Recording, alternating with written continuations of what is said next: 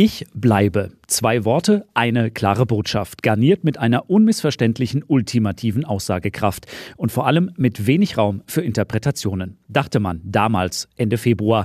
Doch der Fall Adi Hütter zeigt, im Geschäft Profifußball sind immer mehr Worte, immer weniger wert. Dass der Österreicher nach drei sportlich äußerst erfolgreichen Jahren eine neue berufliche Herausforderung sucht, dass er möglicherweise in Frankfurt nur noch wenig Luft nach oben sieht, alles inhaltlich in Ordnung und dank der vertraglich verankerten Ausstiegsklausel auch mehr als legitim.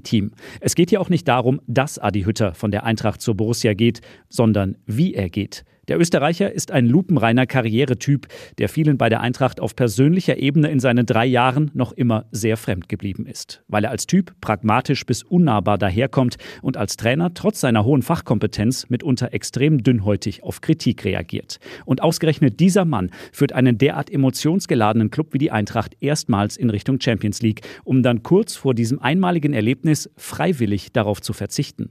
Ein Vorgang, der das leidenschaftsgetriebene Umfeld der Eintracht heute ziemlich ziemlich fassungslos zurücklässt.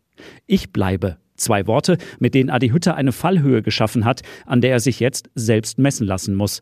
Mit der Moderation der daraus resultierenden Konsequenzen war Hütter entweder ziemlich schlecht beraten oder es war ihm bereits herzlich egal. Adi Hütter geht jetzt plötzlich doch lieber, statt zu bleiben. Was ihn begleiten wird, ist der Anstrich einer Ich-AG, die den Wortbruch im Bundesliga-Geschäft auf ein ganz neues Level gehoben hat.